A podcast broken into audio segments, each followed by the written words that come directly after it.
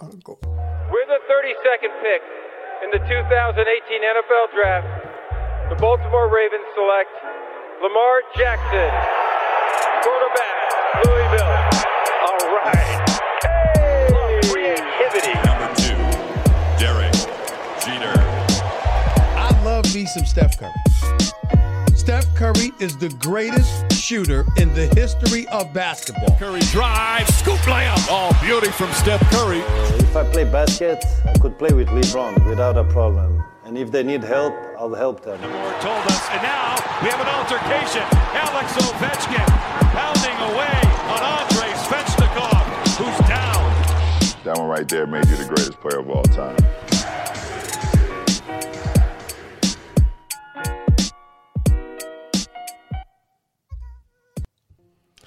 Toute la hype du basket US est de retour.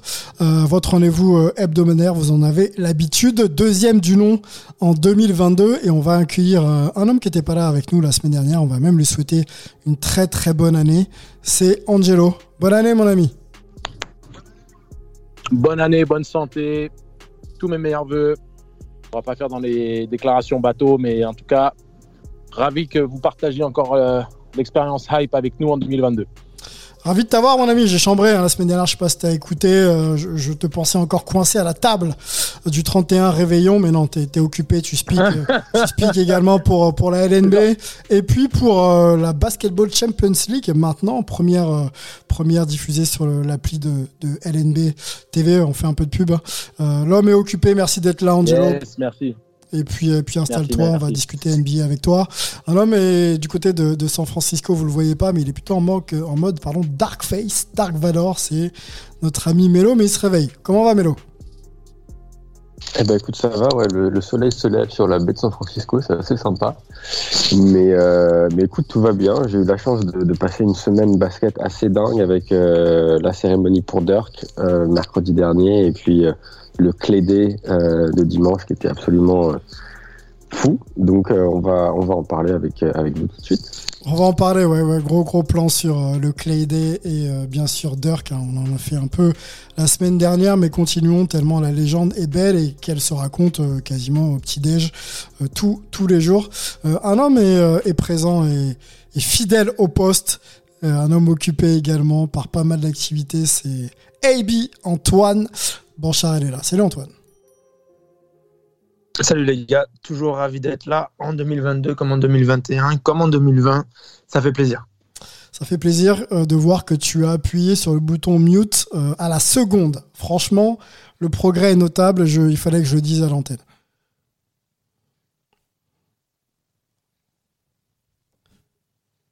Ah non Et là, il a pas J'ai fait appuyé derrière. Et là, le gars est vexé. Le gars est vexé. Et donc, du coup, il plante le rec.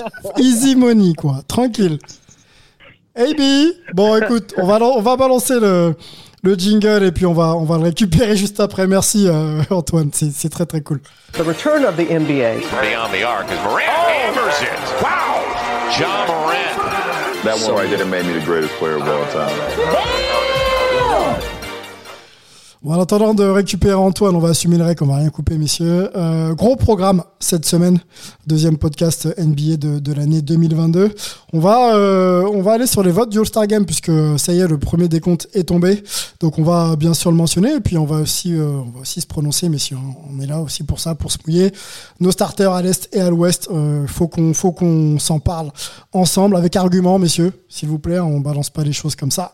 On va retourner, pardon, sur euh, hype de, bah, de, la, semaine dernière, d'il y a quelques jours même, le retour de Clay Thompson, notre fidèle homme Dark Face, Dark Vador, y était Melo. Donc on va l'écouter nous raconter un petit peu cette journée si particulière pour, euh, pour Clay Thompson déjà, pour les Warriors et pour, euh, pour, euh, bah, pour les fans, hein, tout simplement. Euh, Dirk Nowitzki est également au programme de Hype. Melo a pris l'avion. D'ailleurs, on fait les choses un peu en mode inverse parce que c'était juste avant. Donc Melo était aussi à cette cérémonie. On va, on va l'écouter nous en parler. On va aussi essayer de se projeter un peu euh, en tout cas de, revenir un peu sur ce qu'est euh, cette franchise de, Dallas, hein, que l'on mentionne assez peu finalement. Euh, voilà, on va essayer de s'arrêter sur les années 80, hein, une belle décennie pour cette franchise, les années 90 peut-être un peu moins, et euh, savoir si Doncic est capable d'être le nouveau fer de lance de cette franchise et d'amener donc Dallas à un nouveau titre. NBA, le premier étant acquis, messieurs, si je dis pas de bêtises, c'est bien le premier de cette franchise en, 2000, en 2011, avec euh, Dirk Nowitzki, Matrix, il y avait bien sûr euh, pas mal pas mal de joueurs. Yann Maimi faisait partie aussi de cette euh, cette aventure. Ne l'oublions pas, le français champion NBA. Puis on aura une petite discussion autour des, Raptors, messieurs. Est-ce qu'ils sont de retour au premier plan après euh, une à deux saisons, on va dire même deux saisons pleines de difficultés? Les Warriors, les Warriors, les Raptors, pardon, champions face aux Warriors en 2019, euh, qui ont perdu pas mal de cadres, Kawhi notamment, a quitté le navire. Est-ce que cette franchise emmenée par Fred Van Vliet, joueur de la semaine en NBA, peut retrouver le- les sommets Voilà le programme, messieurs, de, euh, de ce hype bien fourni. On, y va tout de suite sans jingle, messieurs, sur, euh, sur le All-Star Game. On va peut-être déjà donner les, bah, les leaders euh, par conférence en termes de vote. Donc vous, savez bien, on, élit donc des, des, des, des guards. Je sais qu'Angelo va, va me reprendre. Des guards, des guards, comme tu veux, Angelo, et, et, des front courts. Donc on va, on, va aller, on va chambre pas. Laisse-moi, laisse-moi annoncer, et puis après tu pourras dans ton temps de parole me corriger si tu en as envie. Du côté de la conférence Ouest, euh, c'est Steph Curry qui mène. D'ailleurs, Steph Curry mène euh, pour l'ensemble des votes euh, avec 2 584 623 votes. C'était bien sûr la semaine dernière, donc ça a évolué depuis. Donc Steph Curry mène la danse. Ensuite, il est suivi de Luka Doncic et, et Ja Morant. Donc Luka, c'est 787 000 votes et Ja Morant, 669. Donc c'est... c'est quand même très très loin derrière Steph Curry. Clay Thompson sans jouer, 3700, euh, 300 000 pardon. On va, on va essayer de réapprendre à compter, hein, 300 000, 367 000. Ouh là là, 367 000 voix pour, euh, pour Clay Thompson. Donc c'est pas mal aussi pour lui sans jouer. Euh, LeBron James pour les fronts de course, euh, c'est euh, 2 millions de voix. Nicolas Jokic, c'est 1 million 6. Et Paul George, c'est un peu plus d'un million. Voilà pour la conférence Ouest. À l'Est, Kevin Durant, plus de 2 millions, 2 millions 300 000. Euh, Yanis, 2 millions 145 000. Donc ça, c'est pour les fronts de courte. On peut mettre Joel Embiid dedans avec 1 million 200 000. Euh, et pour les guards, euh, c'est Demar DeRozan qui arrive en tête cette saison. euh, il est en feu et c'est bien mérité. 1 487 000. Et James Harden, un peu moins d'un million pour James Harden, c'est étonnant quand même, 892 000. Et Trey Young, euh, 860 euh, 2000 voix. Je répète, le ballot est tombé la semaine dernière, donc les votes ont dû largement bah, évoluer. On va écouter tout de suite Angelo qui a envie de parler, envie de chambrer, euh, me donner son euh, 5 à l'ouest. Et, et ensuite on fera, on fera à l'est, ok? que, Vas-y. tu veux que, tu veux que je commence par les guards ou tu veux que je commence par le front courte? Commence par les, par les guards. Allez, amusons-nous. On va juste aller à Oui, l'ouest, ok? Après on fera l'est dans un deuxième tour ensemble. Bon, bah, si on, on commence à l'ouest, euh, euh, au niveau des, des guards, euh, je mettrais euh, Jamorant en starter. Oui, c'est peut-être euh, un choix qui ne sera pas partagé par mes collaborateurs, mais j'assume mon choix. Je mettrai Jamorant en starter et, euh, et en deuxième, euh, c'est là où mon cœur balance un peu plus, mais euh, on, va, on va mettre. euh, Allez, Doncic. Doncic en deuxième. J'hésitais un petit peu. euh, What? Booker, What? Je mets Doncic pour, euh, pour euh, la renommée du bonhomme et son, et son niveau Ah, de jeu. pas, de Dallas- Steph- pas, de, pas de Steph Curry alors. Ah, excuse-moi, excuse-moi. excuse-moi. Oh, le gars a pas, le gars a pas préparé en fait son, ses arguments et ses choix. Non, non, non. Bah, Non, c'est pas, c'est pas que j'ai pas préparé, c'est qu'il y a plusieurs noms. Essayé surtout de donner du love. Bien sûr, tu mets Steph Curry et je mets Jamorant en deuxième. Alors j'ai besoin d'avoir des noms, messieurs, mais les arguments, parce que pour le coup, ça appuie un peu le choix. Alors, tu vois alors bon, Ste- Steph Curry, candidat MVP, euh, un des trois meilleurs joueurs de la ligue et de loin euh, cette saison, euh, indiscutable à son poste et même euh, peu Merci. importe les postes. Merci. Donc euh, pour pour Jamorant, par contre, il fait une saison statistique exceptionnelle. Il monte en régime. Il permet à, à Memphis de s'installer dans le top 5, top 4 de la conférence confortablement et de manière assez autoritaire. Il gagne les matchs qu'ils doivent gagner. C'est un vrai leader. Ok. Il y a eu une sorte de mini polémique où, euh, Ok. quand il a été blessé, qu'ils avaient enchaîné leur série de victoires, les gens ont commencé à ouvrir leur bouche. Il est revenu, il a fermé la bouche de tout le monde. Ok, merci. Oh, Il faut, il faut qu'on avance. On te garde encore maintenant pour les francs courtes, s'il te plaît. Choix et arguments, 30 secondes par, euh, par prise de parole, s'il te plaît. LeBron James parce que LeBron James, comment Rudy Gobert parce que Rudy Gobert, enough said. Et euh, Jokic, on va faire euh, tall, tall, tall ball pour le All-Star. Tall ball. Ça se très- passera jamais, mais ce serait mon 5 à moi pour le fun. Ok. euh, Rudy Gobert qui est 9ème, hein, qui est 9ème des francs courtes euh, à, à l'o- à l'ouest. un, peu, un peu loin, notre ami, pour les performances qu'il a, a régulièrement avec le Oui, Jazz. après les votes, les votes ne traduisent pas du niveau du joueur, tu le sais bien. Malheureusement. Malheureusement. Allez, Mélo, à toi. On y va pour ce que tu veux. Mais c'est à l'ouest. Ok. Alors pour moi, à l'Ouest, il y, y en a trois qui sont des locks. Donc tu as Steph, tu as LeBron, tu as Jokic. Après, pour le troisième front-court player, pour moi, ça se joue entre Draymond et Rudy, mais je pense qu'il faut qu'on ait un joueur du, du Jazz dans le 5. Euh, donc du coup, je mets Rudy.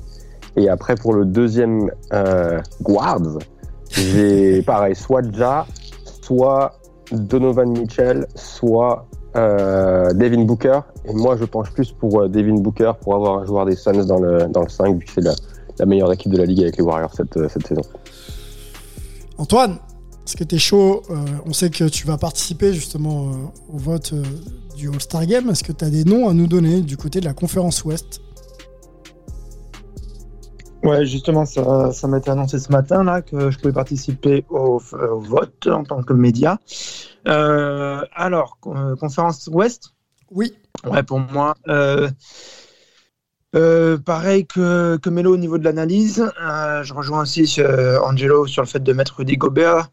J'ai un petit peu plus de mal à choisir le, le deuxième euh, euh, garde, mais est-ce que euh, Don- Doncic peut être considéré comme un garde? Je sais pas dans les votes officiels ou pas. Il est dans la liste. Oui, il est, cas, il ouais. est- il est comme un garde. ouais. Ouais. Ouais, donc du coup, c'est bon. Ouais. Donc du coup, pour moi, c'est Curry, Luca, Doncic, euh, LeBron. Euh, je vais faire comme euh, euh, Angelo, je vais tricher en mettant Rudy et Jokic. Ok. Petit argument pas autour de tes choix ou c'est du love, c'est Bah, des performances? Euh, Steph est intouchable. Euh, Doncic me paraît quand même assez évident, surtout euh, récemment. On va, on va- il y a encore un petit peu de temps avant qu'on vote euh, au final, mais euh, ça me paraît normal, puisque je vois qu'il y a Chris Paul qui a assez mentionné tout, mais au niveau des stats, ça ne le justifie pas vraiment. Euh, Draymond, euh, c'est pas un impact statistique, il pourrait y être, euh, c'est juste parce qu'il faut bien choisir de mettre Rudy vu que Jokic est intouchable. Donc, euh, c'est le seul moyen de mettre Rudy, c'est d'enlever Draymond, quoi.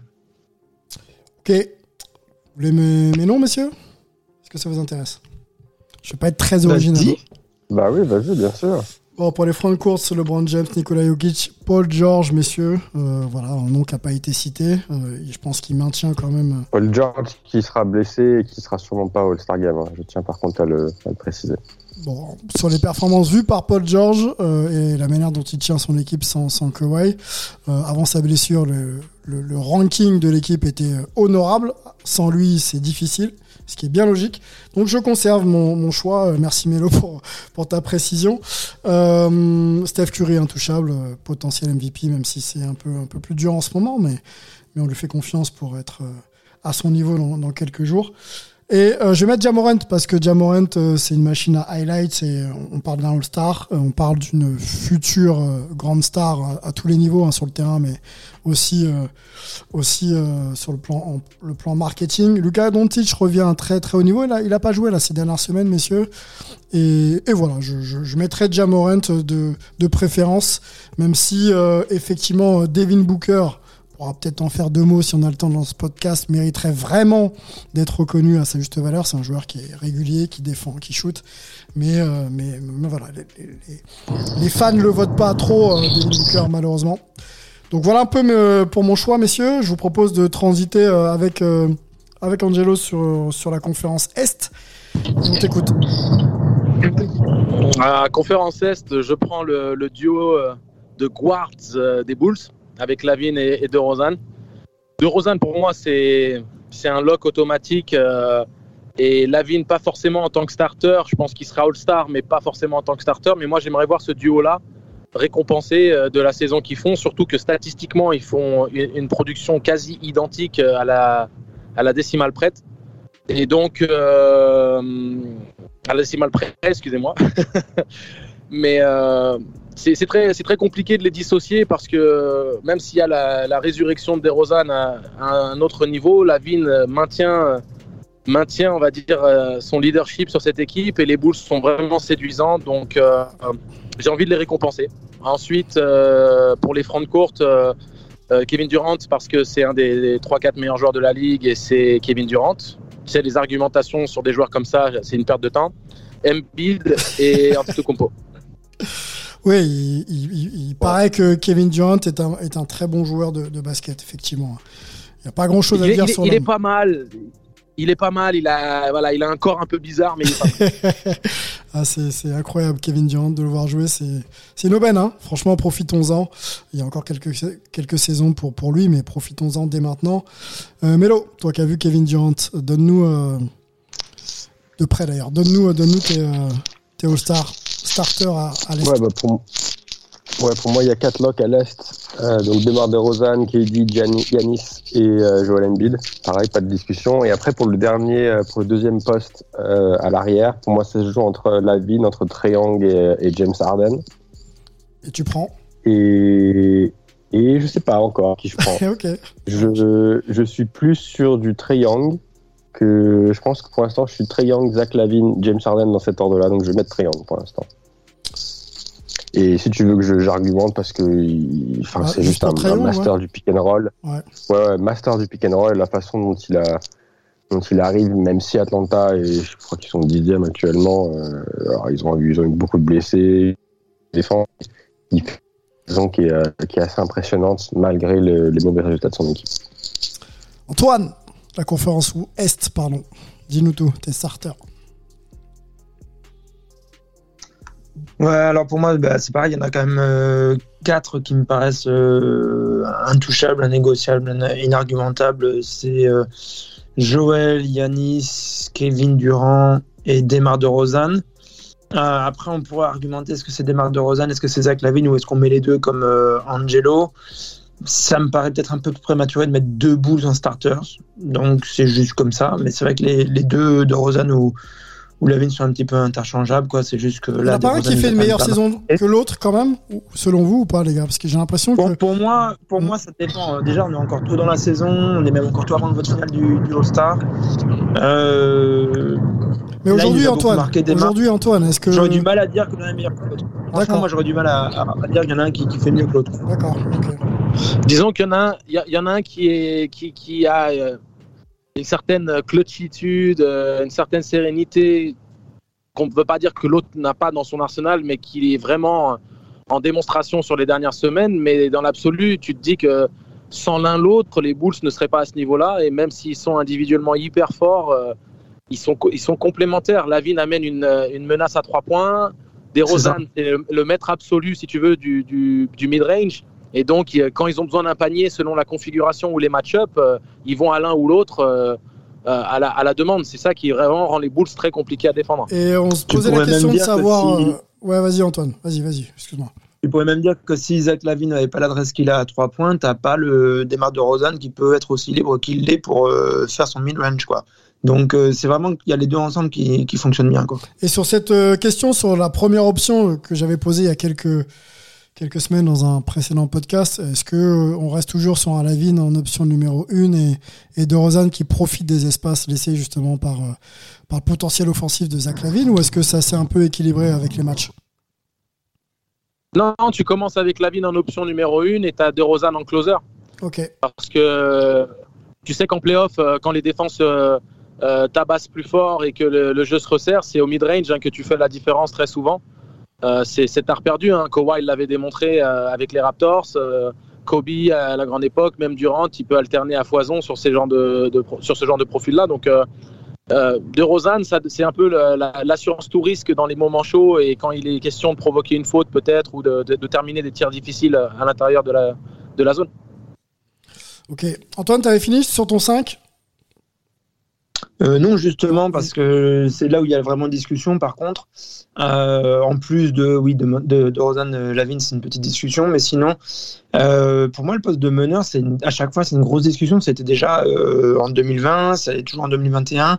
Ça n'a pas beaucoup changé à l'est, quoi. Il y a Trey Young, mais certes, euh, il a un peu, c'est plus matu- il est plus mûr maintenant qu'en 2020. Euh, oui, on voit plus de choses, mais bon, il y a, il y a encore des, des faiblesses dans son jeu. Il reste jeune. Je, les, les Hawks sont un petit peu en perdition cette année. Là, ça, ça revient un petit peu, mais c'est c'est quand même pas ce qu'on attendait d'eux. Euh, du coup, j'aurais tendance à me mettre. C'est un peu par défaut, quoi. Jimmy Butler, juste pour le hit, quoi. Il fait pas une saison de fou, mais euh, Alors, Antoine, euh, Antoine, par contre, Jimmy, Jimmy Butler, il est pas, il est pas sur les, il est pas listé comme un, comme un arrière. euh, il, Il est est listé comme un milieu, donc je peux pas le mettre en. Ouais, je avoir. Ouais. Chaque fois, je me fais avoir. Euh, du coup, ça devient super compliqué. On va pas mettre la Melo Ball parce que c'est encore plus prématuré. Que- des noms, hein, Trayon, Isaac Lavine, Lamelo Ball, Kyrie Irving, Derrick Rose, Tyler Hero, Darius Garland et Fred Van Vliet. Ouais, ouais, ouais, non, mais ah, c'est bon. euh. Franchement, c'est compliqué. On parle quand même d'un starter au All-Star Game, quoi. C'est vraiment ça qui me. Qui Allez, il faut chiffonne. se décider, monsieur. Faut se décider. Mais le, le- le problème, non, mais le problème, Antoine, et c'est, c'est- je vais vous me dire ce que vous en pensez rapidement, mais le- c'est aussi qu'est-ce qu'un star J'ai pas bien entendu là. Tu coupes, mon ami. Tu, tu coupes, tu coupes. Les- Ce sont des joueurs qui sont sur la 9 Ah, ok. Est-ce que, vous- est-ce que vous m'entendez mieux là? Oui. Ouais. Vous m'entendez ou pas? Oui. Ouais. Donc je disais, euh, le, le- le vrai, le vrai problème quand il est question de dé- d'élire un, un starter, c'est qu'il y a le vote du public, donc euh, il y a aussi le côté fashion, le côté euh, flashy. Et euh, un mec comme Rudy qui est 9 c'est une hérésie quand on connaît le niveau de jeu du garçon. Alors, moi, Donc, je coupe, pour ça je- que, je coupe tout de suite. starter. Res- Restons, s'il vous plaît, euh, parce que là, on commence à partir un peu en vrille. Nous, notre choix, on parle pas du public, on parle pas de, on sait comment effectivement les, les- les gens votent. Moi, je voudrais juste votre avis et celui d'An- d'Antoine. J'ai besoin d'un nom, et puis après, on verra si les choses évoluent. Ouais, je, vais- finir par mettre les, Bulls euh, juste parce qu'avec les, les Hawks euh, 12e et euh, en partie parce que Young n'arrive pas à défendre, euh, au final, allez, met- mettons deux Bulls qui font une superbe saison et on est tous un peu la génération Chicago, donc euh, c'est parti. Bon, merci beaucoup. Euh, bon, le panel de vote est, large, effectivement, un professionnel euh, du métier ou simple fan, tout le monde a le droit de, citer et donner, et donner sa voix, et ça donne justement des nombres assez, importants de fans et, de personnes impliquées dans, au niveau de la NBA et du All-Star Game. Mais non, rapidement, messieurs, je, voudrais qu'on avance sur le deuxième thème et parler un peu de Dirk et des Mavs. Je peux être euh, très original, Kevin Durant pour les fonds courtes. Hein. Kevin Durant, Yanis et, et Joel. Indéboulonnable pour moi, les, trois. Et, euh, et de loin. Et euh, Demar DeRozan mérite euh, clairement d'être All-Star starter. Et je. Effectivement, le... on va mettre Rayon quand même pour les mêmes arguments que, que Melo. Je pense qu'il faut, il faut, il faut un vrai meneur. Et c'est un vrai meneur. C'est peut-être le vrai meneur de. Avec Steph, bien sûr, hein, cette cuvée un petit peu, un, un peu starter, pour faire jouer un petit peu tout ça. N'oublions pas que James Harden peut tout faire. Il n'a pas été cité, mais euh, ça peut très bien être un joueur qui peut démarrer. Euh, Brooklyn est, est un ou deux. euh, alors on enregistre euh, du côté de la conférence Est. Voilà un peu pour mes Ouais, noms, mais. Harden a été trop up and down. Euh, pour moi, Harden a été trop up and down quand même. Oui, Angelo. C'est constant. Ouais, et Sylvain, et Sylvain tu, tu- tu mets le doigt sur un truc important. Quand Kobe il est élu starter euh, en 98, c'est pas un des 10 meilleurs joueurs de la NBA à ce moment-là. Tu, tu comprends ce que je veux dire? Donc c'est pour ça que starter, il y a toujours cette notion aussi de- du show. Et comme on donne la parole aux, aux supporters, euh, aux fans euh, et téléspectateurs, eh bien, il peut y avoir des joueurs qui n'ont pas forcément le meilleur niveau qui soient élus dans le 5. C'était en réaction à ce que disait Antoine tout à l'heure avec les Hawks qui étaient 12e. Et toi aussi, euh, qui remet euh, Trey Young dans le 5 euh, par rapport au profil de jeu et aussi à son niveau intrinsèque. Yep, merci pour la précision. Messieurs, on transite vers le sujet numéro 2. Dirk Nowitzki et les Mavs. You're simply the best.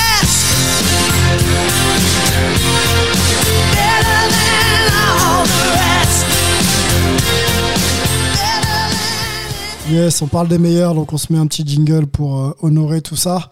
On se replonge dans cette fameuse cérémonie euh, qui a euh, fait la part belle à, un joueur de légende des anciens des Mavs, hein, mais, mais un joueur de légende quand même, c'est Dirk Nowitzki. On va déjà écouter un petit peu Melo qui était à cette, à cette cérémonie. Voir un petit peu comment les choses se sont déroulées. On parlait d'émotion la semaine dernière ensemble. Euh, Mélo, est-ce que tu as ressenti euh, effectivement une très très grosse euh, émotion de la part des fans, de la part de, des anciens joueurs qui ont côtoyé Dirk Nowitzki? Il y a eu bien sûr un- un- une belle vidéo d'hommage retraçant un petit peu toute sa carrière. Raconte-nous un peu comment les, festivités se sont passées, ce que toi, ce que tu as ressenti? Ouais, bah, les, les- ouais, l'émotion était, euh, était, présente. Alors, c'était, euh, c'était intéressant parce qu'ils jouaient le match avant la cérémonie, c'était contre les Warriors. Un match euh, dont je ne parlerai pas parce que c'était un match dégueulasse. C'est fini à, je crois, 99-82 avec une maladresse assez incroyable. Mais par contre, les Mavs avaient fait, avaient mis un peu les petits plats dans les grands parce que avant le match, ils avaient fait une sorte de musée ou une sorte d'exposition euh, de, euh, de chaussures, de maillots, des bagues de bagues de champion, bagues de All-Star, euh, d'un peu de tout en fait de Dirk Nowitzki. Évidemment le, trophée du titre de champion et le trophée de MVP des finales 2011. Donc c'était vachement sympa. Et puis après, il y avait une émotion chez les fans qui était. En y allant, je me, je me disais que que l'émotion allait être forte, mais en parlant aux fans, c'est vraiment euh, Dirk Nowitzki, c'est tout quoi. Et j'ai certains fans qui m'ont dit, enfin, les, les thèmes qui revenaient, c'était un, Dirk c'est la famille, c'est un membre de ma famille. Euh, sa loyauté envers la envers la franchise de Dallas avec laquelle il a il a joué toutes ses 21 saisons, ce qui est un, qui est un euh, son éthique de travail, le respect, donc tout ce qui était les, les valeurs que Dirk a véhiculées et que les fans trouvaient que c'était les valeurs de la ville de Dallas et que donc du coup pour eux c'était l'ambassadeur ultime de la ville de Dallas. Et une question que j'avais pour eux en arrivant, parce que pour moi euh, Dallas c'est une, vraiment une ville de, de football plus que plus qu'une ville de, de, de basket ou de baseball.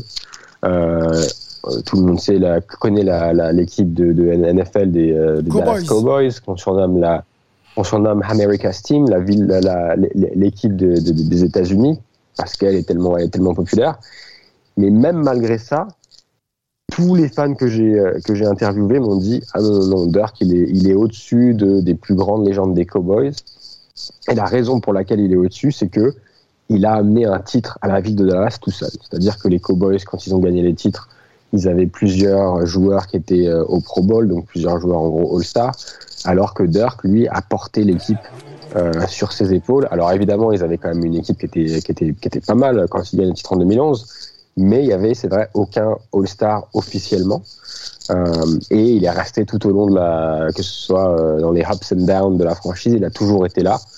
Euh, donc c'était vraiment vachement émouvant d'entendre les fans et j'ai même euh, j'ai interviewé un duo père-fils et le fils, le père pardon avait les larmes aux yeux en expliquant que Dirk c'était le rôle modèle de son fils et qu'il l'avait aidé dans l'éducation de son fils. Et c'était, euh, enfin moi j'étais vraiment euh, sur le cul de, de voir l'émotion dans la voix, dans les yeux de tous ces fans. Euh, donc ça c'était très très fort. Et puis après la, la cérémonie en, en, en elle-même, alors il y avait l'orchestre philharmonique de Dallas, il y avait l'équipe euh, ou certains membres de l'équipe de 2011 avec Jason Kidd qui a, qui avait qui a, qui a- dit quelques mots, il y avait euh, Adam Silver, le Tu es le coach de des Mavs, de Jason Kidd. Vas-y. également, euh, et puis Mark Cuban, et donc tout le monde a, a, a fait son petit, euh, son petit speech, et puis Dirk également a fait son speech, et le, le speech de Dirk était vraiment sur la, pas vraiment sur sa carrière, mais plus sur la reconnaissance qu'il avait envers tous les gens qui lui ont permis d'avoir ce type de carrière. Eh ben Mélo, je te, je te coupe. parlé. On, Ouais, a, on un petit son euh, justement euh, euh, en hommage à, à Dirk Nowitzki, hein, cette vidéo qui a été passée donc sur les écrans géants où bon nombre de personnes qui ont côtoyé Dirk euh, bah, lui rendent hommage. On, on s'en écoute quelques secondes et puis on continue à discuter de tout ça avec toi.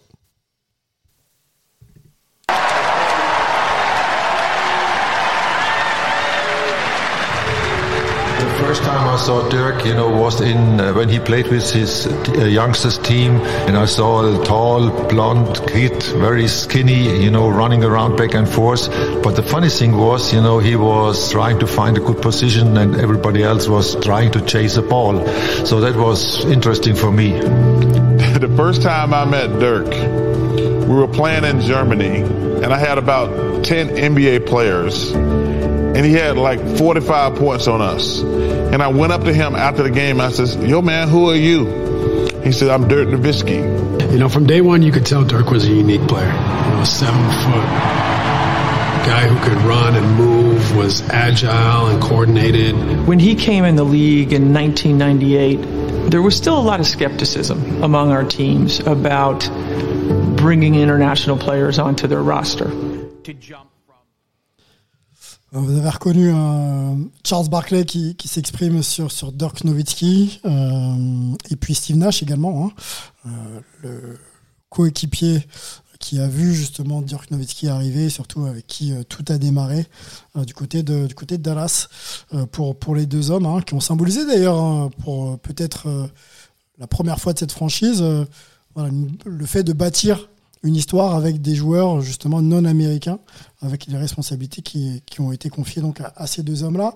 On peut euh, resituer peut-être un petit peu Dirk Nowitzki hein, qui a 43 ans aujourd'hui, mais né en 1978, drafté en 9 position donc en 98 par messieurs les Bucks et échangé euh, très très rapidement euh, du côté de du côté de Dallas 21 saisons passées toutes sous le même maillot Euh, il y a plus de 31 000 points dans la carrière de de Dirk Nowitzki inscrit donc en, en- bien sûr en saison régulière hein. les playoffs sont pas comptabilisés dans ce, dans ce décompte. 153 sélections avec l'Allemagne et à, à 20 points, messieurs, de moyenne. Ça, on peut aussi le mentionner entre 97 et 2015. On continue avec toi, Mélo, sur, euh, sur l'hommage euh, Dirk Nowitzki. Après, je voudrais qu'on parle rapidement bah, de cette franchise des Mavs euh, qui a eu un passé justement avant, avant Dirk.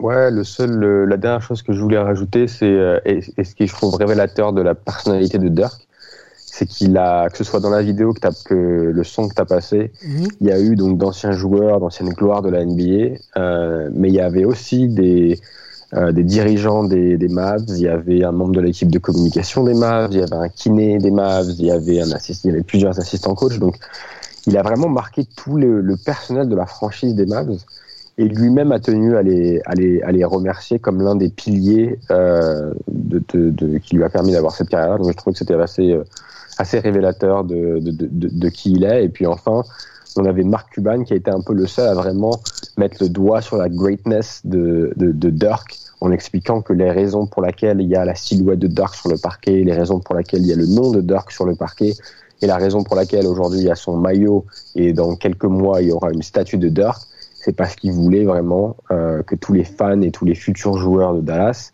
se rappellent de ce que Dirk a fait pour cette franchise et ce qu'il signifie pour toute cette franchise et pour toute la ville de Dallas. Un mot, messieurs, sur la franchise justement de, de Dallas euh, avec euh, peut-être Angelo, euh, ce connaisseur de, de la NBA des années 80 et 90. Angelo, on sait que tu as suivi ça. Qu'est-ce que ça représentait dans ces années-là, les, les Mavs, donc bien avant Dirk Nowitzki, bien sûr? Écoute, les, Mavs, bah, il y, a, y a deux visages. Il y a les Mavs des années 80 et les Mavs des années 90. Donc moi, je vais, me concentrer sur les 80. Et euh, on sait qu'ils sont, voilà, c'était une, franchise d'expansion au tout début des années 80. Et euh, ce qui est assez étonnant, c'est que contrairement aux Grizzlies ou aux Raptors, ils sont très vite devenus compétitifs. Très très vite. Ils ont très bien drafté, euh, notamment avec Mark Aguirre, qui euh, pendant euh, une période de quasi une décennie, hein, il était dans le top 10 des, meilleurs marqueurs de la NBA avant de rejoindre les, Bad Boys de Détroit. Et je vous ai souvent parlé de lui, hein, si vous vous souvenez, quand on faisait les, débriefs euh, sur euh, les débats qu'on avait sur les meilleures équipes des années 90 et tout ça. Je vous ai souvent parlé de l'impact de Mark Aguirre et c'était un tueur. Quoi. Surtout, il était deuxième meilleur marqueur de la NBA en 84, euh, un joueur physique, tout ce qui va, tout ce qui va avec. Et, euh, les, les Mavs, ils sont passés à un match des finales NBA en 88. Et donc, euh, c'est une équipe qui a été très compétitive. Ils ont fait, je crois, six fois les playoffs euh, euh, en sept ou huit années euh, lors de cette, cette période 82-90.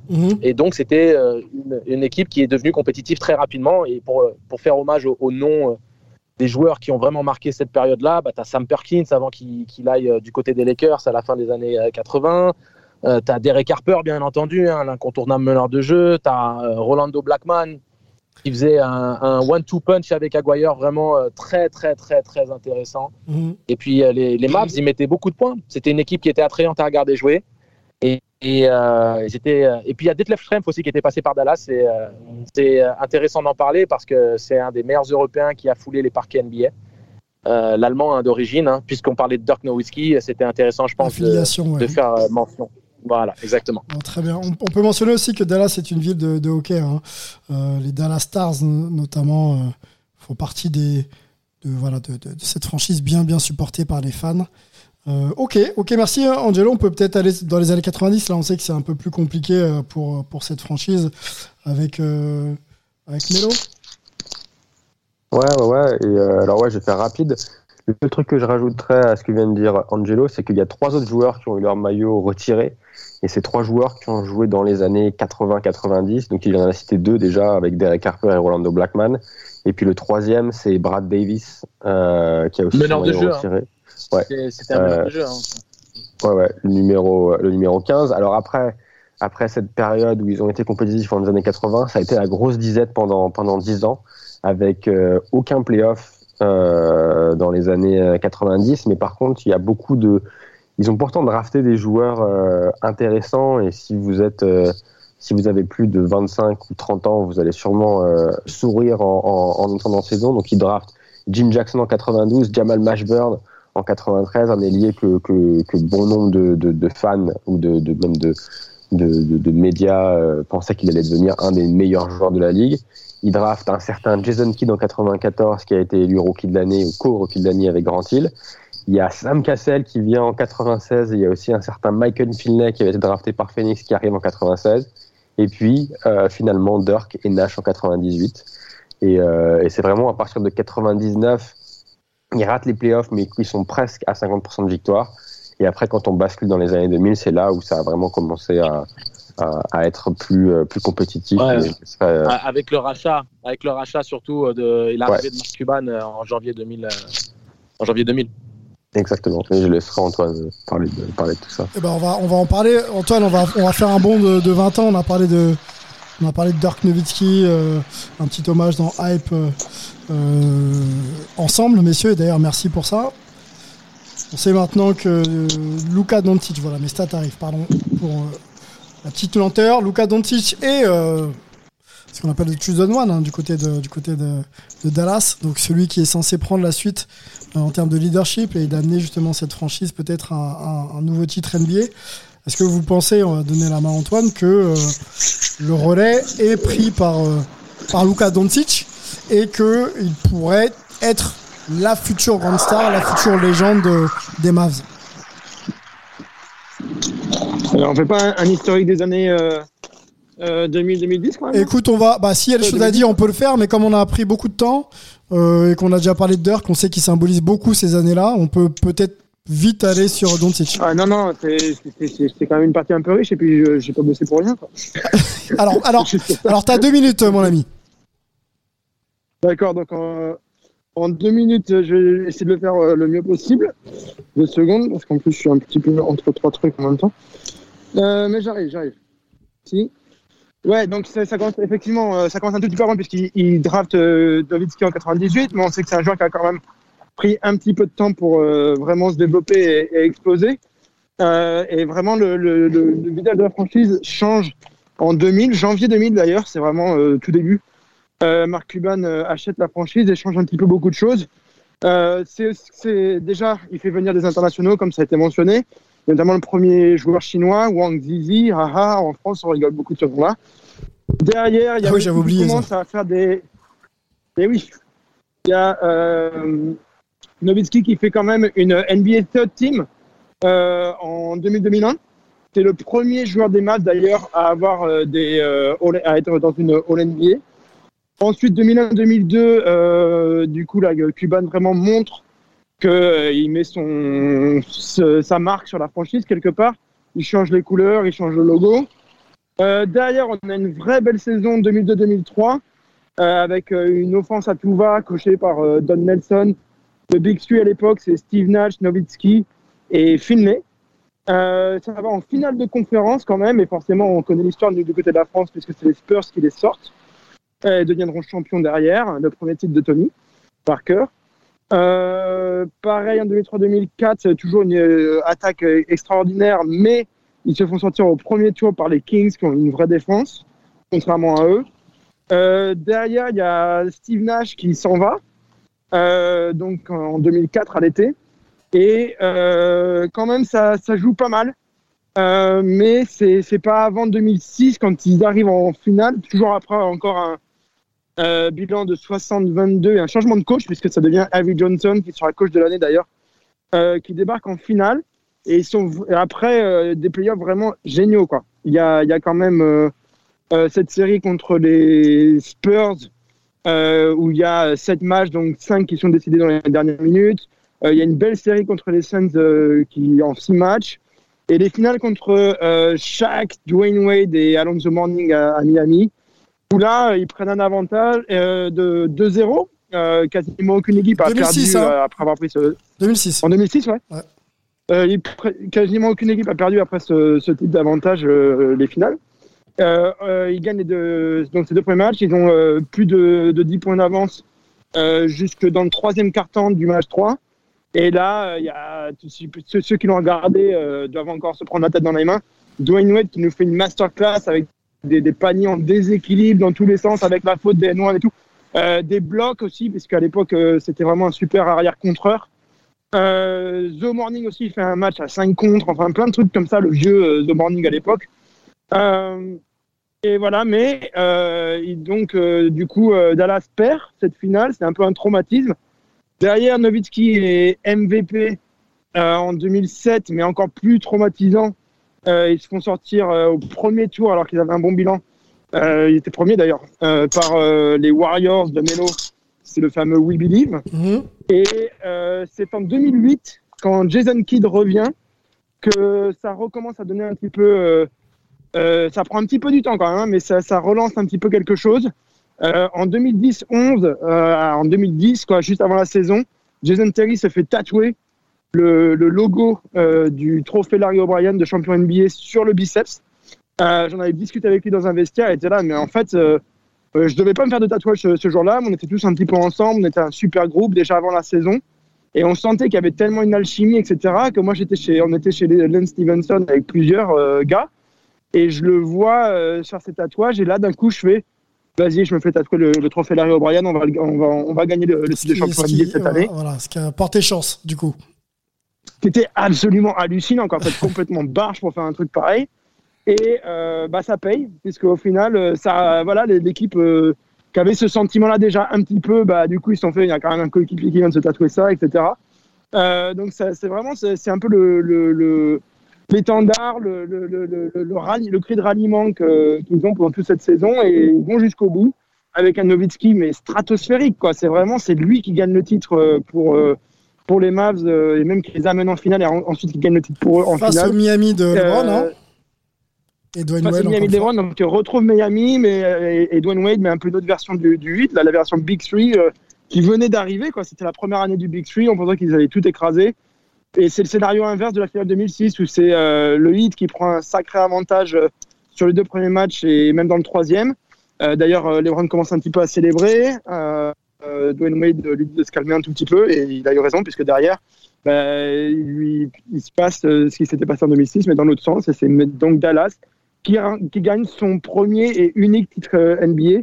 Derrière, ça devient très compliqué, donc je vais pas parler de la décennie 2010. Oui, on a. Mais on peut dire Ouais. que voilà, c'est la nouvelle ère, elle, revient en 2019 maintenant que Doncic a été drafté. Alors, est-ce que Doncic, et on va conclure rapidement, s'il te plaît, avec toi, et peut-être aussi Angelo et, et Melo quand même sur cette question, est-ce que on a, euh, avec Doncic, la, la future légende de, de, de Dallas? Et est-ce que euh, avec ce joueur, on peut, comme Nowitzki, construire, bâtir et peut-être aller euh, vers un autre titre NBA Allez, Angelo, tiens, Angelo, Angelo, euh, Ouais. vas-y, dis-moi. Bien sûr, bien sûr. Euh, Doncic, quand on voit l'impact qu'il a eu au Real Madrid alors que c'était un, un bambin, que tu vois l'impact qu'il a en équipe nationale slovène, que tu vois comment les Mavs, qui n'ont pas non plus la- l'équipe avec la plus grande profondeur de banc, restent compétitives euh, et, auraient, euh, et, on, et on a vu notamment sa série playoff euh, contre les Clippers, euh, il a cette capacité à, à porter une équipe sur ses épaules. Bien sûr, bien sûr, il suffit de bien l'entourer. Il faut que lui euh, reste professionnel dans son approche du jeu et de telle sorte à ne pas arriver avec des kilos en trop comme ça a été le cas cette année et qu'il arrête de, de toujours pinailler avec l'arbitrage parce qu'il se, voilà, il se déconcentre et c'est contre-productif. Mais au-delà de ça, c'est de toute évidence un des 10 joueurs en NBA autour desquels toute euh, franchise construire. voudrait construire. Ouais, ouais. Mais Très est-ce que tu partages euh, l'avis de ton compère À 350%, oui. Bon, eh ben, écoute, on, on- on a fait le tour.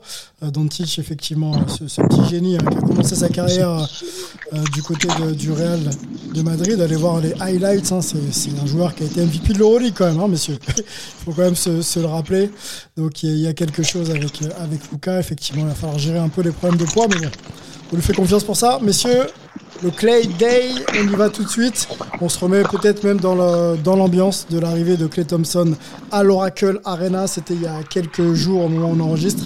Et on réécoute Melo autour de, de cette journée. It's been two and a half years, 941 days.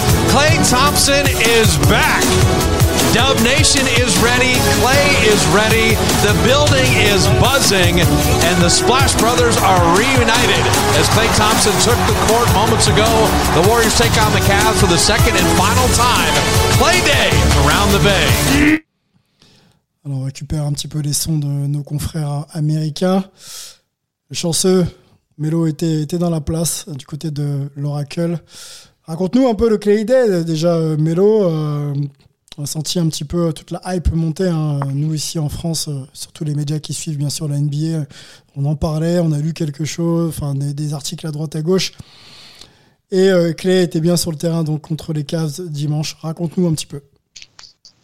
Ouais, bah c'est vrai que c'est un peu, on s'y attendait, ça avait été un peu, euh, ça avait fuité euh, pendant la semaine, mais ça a vraiment été confirmé la, la veille, le samedi, après l'entraînement des Warriors, avec Steve Kerr qui a été, euh, qui l'a bien joué parce qu'il l'a pas confirmé dans sa conférence de presse d'après l'entraînement, et il a vraiment laissé euh, Clay Thompson l'annoncer avec une vidéo euh, qui disait simplement, euh, un peu à la Michael Jordan, I'm, I'm back. Et après ça, on a vu, euh, on a vu Steph euh, changer son, son avatar sur Twitter avec une photo de Clay assez drôle et puis poser, euh, demander aux fans euh, Clay is back, c'est le Clay Day en l'honneur du Clay Day. euh, euh, postez vos, vos plus beaux souvenirs de, de Clay. Draymond Green était aussi euh, surexcité sur, euh, sur Instagram avec de nombreuses stories euh, sur Clay. Euh, Iguodala a fait un peu la même chose. Donc c'était vraiment, il y avait vraiment une, un, engouement de folie. Les Warriors ont fait un super boulot au niveau du marketing justement avec ce avec ce hashtag Clédé. Et puis dimanche, quand on est arrivé, ça a commencé avant le match avec une initiative qui a été prise par les joueurs d'arriver euh, à la, au Chase Center en, avec le maillot euh, ou avec Mhm. les maillots de, de, de, Clay Thompson. Donc c'est euh, c'était un, un clin d'œil assez sympa. Ils ont fait la même chose à l'échauffement d'avant-match où ils étaient tous avec le maillot de Clay. Et puis après, c'est sorti en quand Clay est venu pour pour son échauffement. Alors d'habitude, et je pense que la plupart des gens le savent, les gens viennent pour voir Steph Curry s'échauffer. Euh, et là, il y avait, euh, il y avait franchement des milliers de personnes qui étaient là, qui regardaient Steph. Mais dès que Clay est arrivé, tout a vraiment basculé sur lui. Euh, donc, il a eu une standing ovation quand il est arrivé. Et il commence son échauffement, il met un petit tir à mi-distance. Là, ça l'explose. Et même Steph, donc ça a été comme ça pendant, pendant tout son échauffement. Et même Steph disait d'ailleurs, c'était dingue de sentir cette énergie. Et même lui a dû s'arrêter plusieurs fois pendant son échauffement parce que c'était un peu, un peu surréel comme, comme, euh, comme scène. Et puis, euh, et puis après, ça a été le, le, le plus gros moment. Ça a été vraiment la, Présentation. la présentation des équipes, ouais, avec une, avec une petite vidéo de, de quelques secondes pour annoncer son retour. Bah, t'as pris, euh, euh, après, t'as pris un son, Mélo, euh, Ouais, que ouais, j'ai ouais. récupéré. On peut peut-être l'écouter et puis on, on te reprend juste, juste après. Full strength. Non, c'est pas ça du tout. Je couperai. Ça doit être ça. Final time. Welcome back, brother. C'est pas ça du tout. Où est-ce que je l'ai mis? Excusez-moi, messieurs. Hop.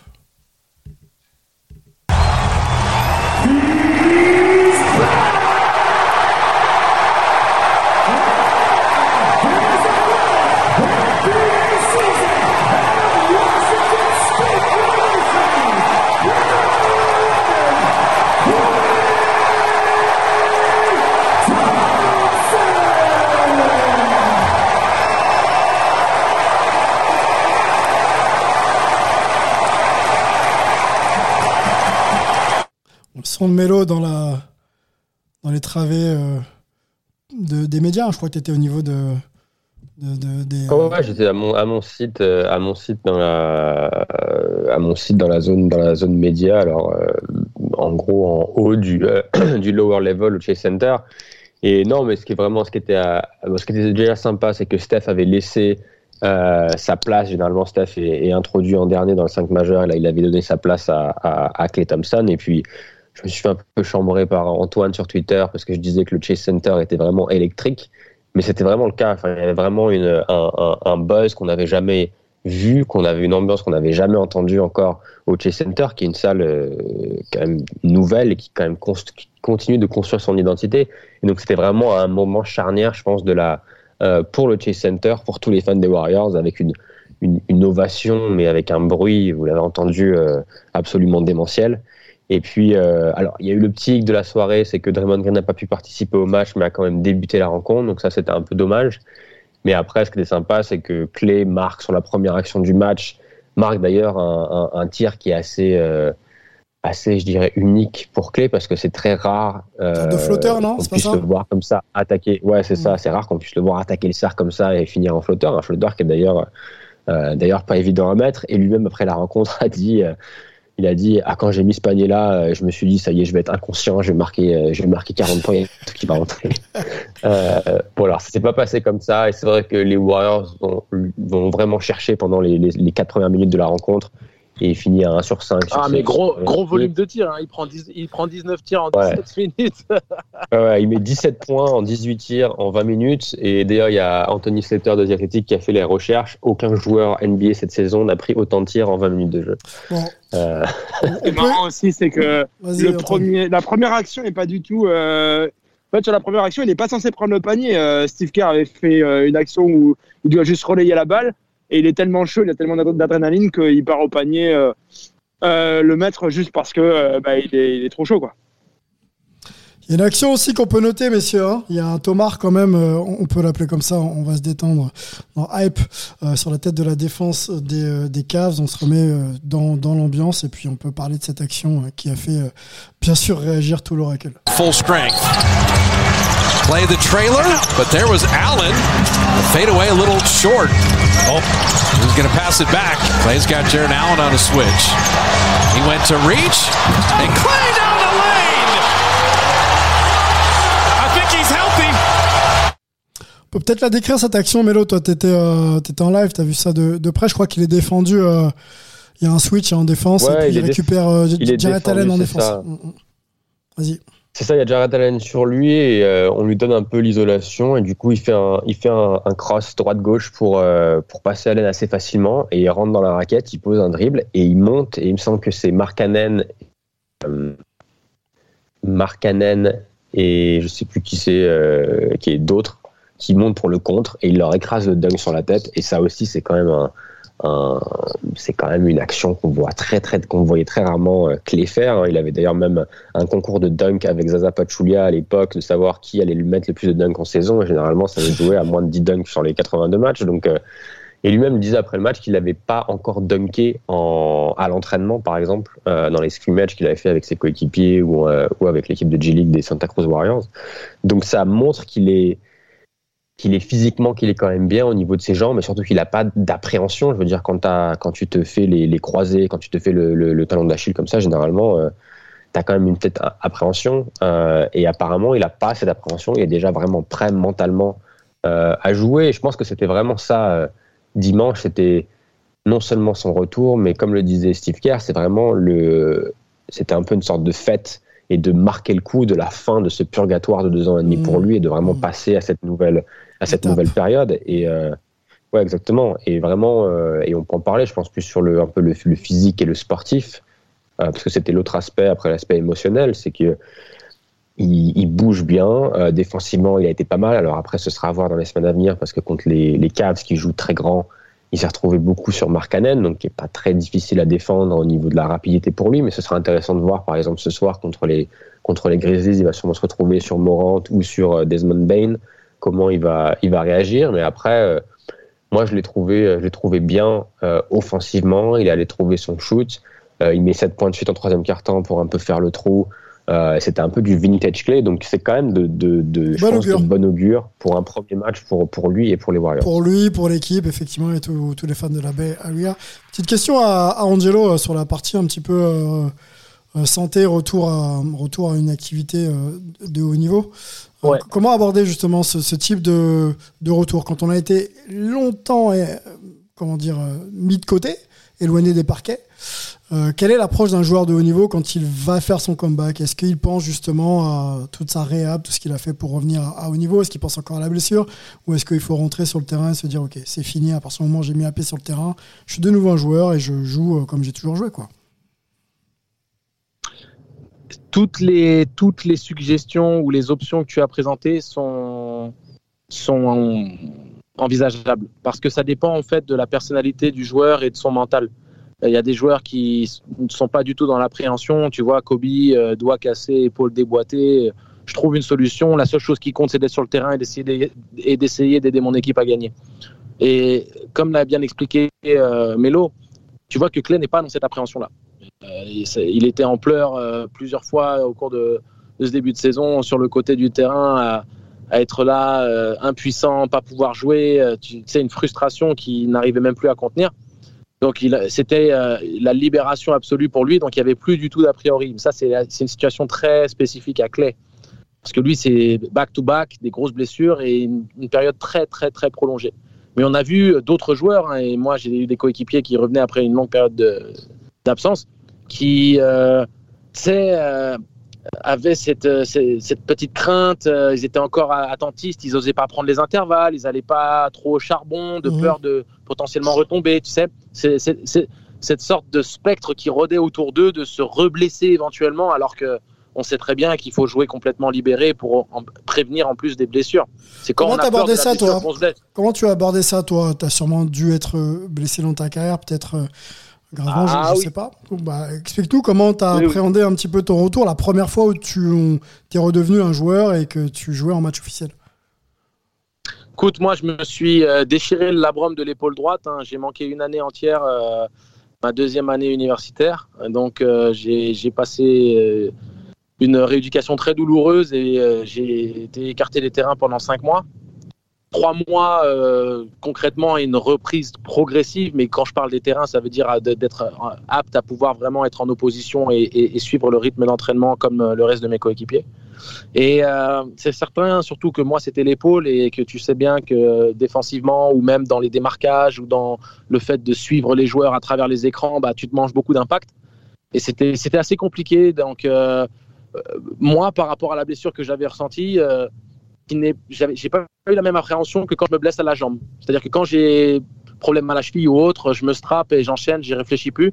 L'épaule, ça a été différent parce que l'épaule, euh, c'est pas les mêmes impacts, c'est pas du tout le, les mêmes mouvements. Donc, euh, j'ai vécu un peu euh, cette situation de deux manières différentes au cours de ma, de, ma carrière. Ok, merci pour, pour, pour ce témoignage. Effectivement, c'est pas évident quand on est longtemps éloigné des parquets de se réimaginer joueur. Ça, ça, ça, ça pose sûrement quelques di- difficultés d'a- d'adaptation. Euh, messieurs, on passe euh, tout de suite au dernier volet sur Sylvain Oui, dis-moi.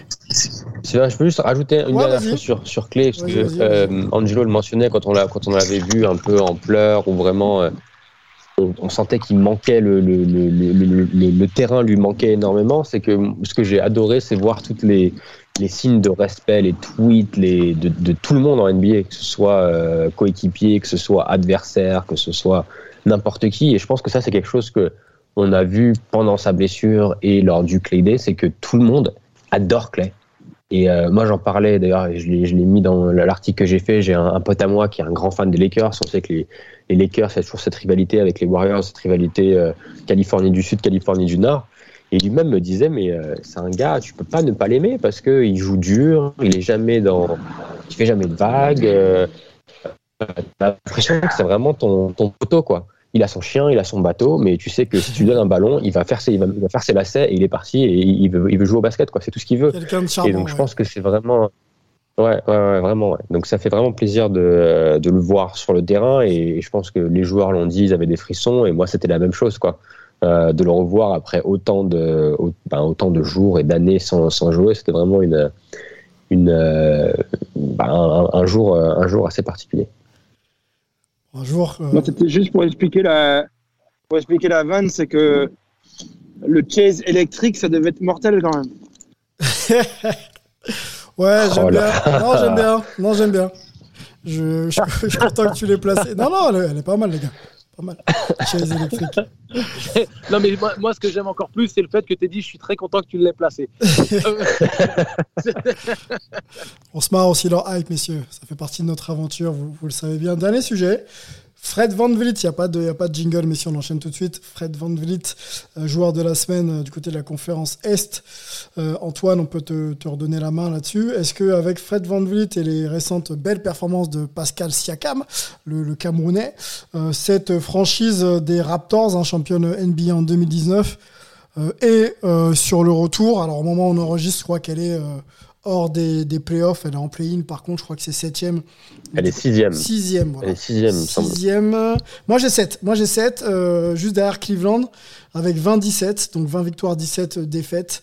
Euh, Ah Est-ce que, est-ce cette franchise, euh, Antoine, est, voilà, est, est potentiellement de retour parmi les franchises sur lesquelles on va, pour- on va devoir compter euh, euh, pour le reste de cette saison NBA Ou est-ce qu'il faut être un peu Bah, prudent c'est une franchise. Elle est de retour dans le sens où euh, elle retrouve un petit peu euh, une identité commune, euh, un sens du jeu, etc. Ils ont quand même perdu Kyle Lowry, qui était super important pour eux à, à l'intersaison. Ils ont eu une saison euh, l'an dernier euh, bah, pas sur leur base, quoi, à Tampa au lieu d'être à Toronto. Euh, avant ça, ça a été la bulle. Je crois que finalement, ils arrivent à peu près à se poser. Donc, il y a quand même Siakam et Fred Van Vliet qui sont des, des gars qui, en plus, sont sortis de la G-League ensemble et qui sont allés gagner un titre NBA en 2019.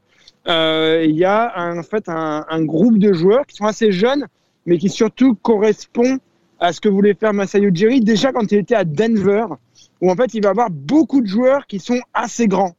Donc euh, du plus de 2 mètres 4 quoi. En gros du 6-8, 6-9 et and above. Et du coup, euh, à part Van Vliet évidemment, hein, qui, est, qui lui est en format mini. Et du coup, euh, bah, ça, ça donne comme ça une, euh, une, euh, une unit qui est, assez intéressant parce que euh, ça peut défendre des, des pivots, mais ça peut switcher sur euh, des arrières aussi. Du coup, les arrières se retrouvent face à des mecs qui ont quand même une amplitude euh, assez impressionnante. Et euh, je pense qu'ils sont en train de créer quelque chose puisqu'ils sont de retour, etc. Ça dépend par rapport à où on met la barre. Mais vraiment, si on veut se dire que les Raptors redeviennent une équipe de basket euh, qui a une identité, qui a une culture et qui veut euh, avancer et faire des résultats, là, on peut dire que oui. Mélo, tu voulais aborder ce sujet euh, Raptors euh, dans, notre podcast. Hype, qu'est-ce qui justement te hype quand on parle des, Raptors aujourd'hui? Ouais, bah c'est exactement le dernier point que vient de mettre en lumière euh, Antoine, c'est-à-dire que pour moi, je pense pas qu'on peut compter sur eux cette saison pour essayer de jouer les troubles faits dans la conférence Est, mais par contre, cette deuxième partie de saison, pour moi, c'est un peu, on pose les bases de ce qui va arriver dans, dans les deux, trois prochaines saisons. C'est-à-dire construire cette identité, avoir cette, cette mentalité défensive qui est très très chère à, Nick Nurse, de pouvoir switcher sur, euh, sur tout, de jouer super dur. Euh, et de bah, et, d'emmagasiner de l'expérience parce que ce groupe-là, donc euh, Antoine le disait, on a Van Vliet, on a Siakam, il y a Aninobi, il y a Barnes le rookie, il y a Chris Boucher. Euh, et donc tous ces joueurs-là n'ont pas énormément joué ensemble jusqu'à présent. Donc je pense que c'est vraiment construire euh, ces, habitudes, ces automatismes pour vraiment être dans le top 5-6 de la conférence Est l'année prochaine et essayer de bah, peut-être de recruter quelqu'un euh, à l'intersaison pour faire, faire plus de bruit. Donc pour moi, c'est ça qui est, qui, est, très intéressant pour les, pour les Raptors. Et puis on a Fred Van Vliet qui a été à l'école Kyle Lowry depuis des années et là qui a enfin l'opportunité d'être le patron de cette équipe. Et, euh, et il saisit cette opportunité à pleine main. On le voit, euh, euh, il a fait un triple-double contre les, contre les Jazz avec 37 points. C'est vraiment le leader de cette équipe et il est dans la conversation pour être, pour être remplaçant au All-Star Game cette année et c'est vraiment, vraiment mérité. Eh ben, la transition est toute faite. Merci Mélo. Ce sera la, dernière question de ce podcast à Angelo. Est-ce que tu penses qu'un Van Vliet peut être un candidat crédible parmi les remplaçants hein? On va pas plutôt l'imaginer en, starter, mais plutôt parmi les remplaçants au All-Star Game cette, euh, cette saison. All-Star Game qui aura lieu du côté de Cleveland. Ah mais complètement, complètement. Euh, tu sais, euh, quand, quand il est question d'élire un All-Star, il faut, faut réfléchir à quels sont les, on va dire, les facteurs qui justifient d'une sélection. Tu as la performance statistique individuelle, tu as l'impact dans le jeu, parce qu'un Draymond Green, s'il a ses sélections All-Star, euh, ses sélections à l'NBA, c'est d'une part également son impact dans le jeu et sa science du jeu. Et puis, tu as le bilan de ton équipe. Donc, quand tu vois ce qui est en train de se passer du côté des Raptors, qui reviennent dans la conversation pour être dans le top 6, euh, automatiquement, il en est valorisé parce qu'il est performant individuellement. Ça se traduit en résultat pour son équipe. Donc, euh, légitimement, euh, All-Star, il n'y aurait pas, y aurait pas comment dire, d'injustice à ce niveau-là. Fred Van Vliet qui a été joueur de la semaine là récemment quand même, il faut le rappeler. Oui, ça a été dit, Antoine. Je- tu nous écoutes pas, Antoine Il est accompagné de Jamorant. Jamorant, euh, joueur de la semaine euh, du côté de la conférence Ouest, euh, deux joueurs au style bien opposé, mais aux performances euh, réelles en, en NBA. Messieurs, merci euh, pour euh, cet énième, je crois que c'est le 327e euh, podcast de Hype, hein, tous sports confondus, NFL, MLB, MLS, euh, NHL et NBA. Donc l'aventure, bien sûr, continue euh, ensemble. Merci à la communauté. Euh, un petit mot d'ailleurs sur les réseaux sociaux. On a de nouveau un compte euh, Instagram, c'est hype.sport avec un s.media. Donc on est de retour sur Insta. Allez-y, euh, abonnez-vous bien sûr et puis checkez euh, toutes les infos qu'on va y mettre. On va essayer de, voilà, de, de redensifier un petit peu euh, ce compte. Angelo, merci beaucoup.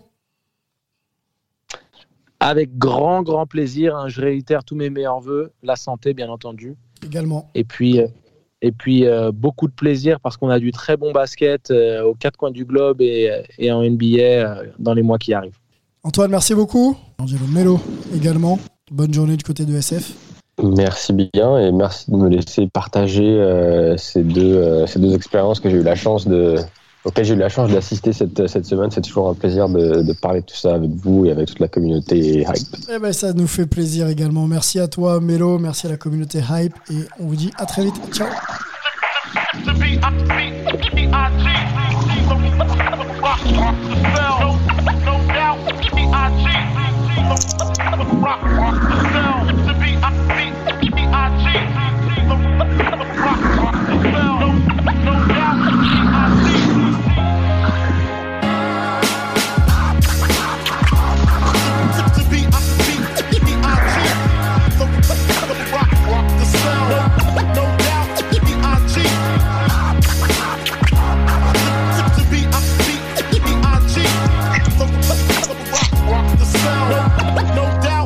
G-I-G.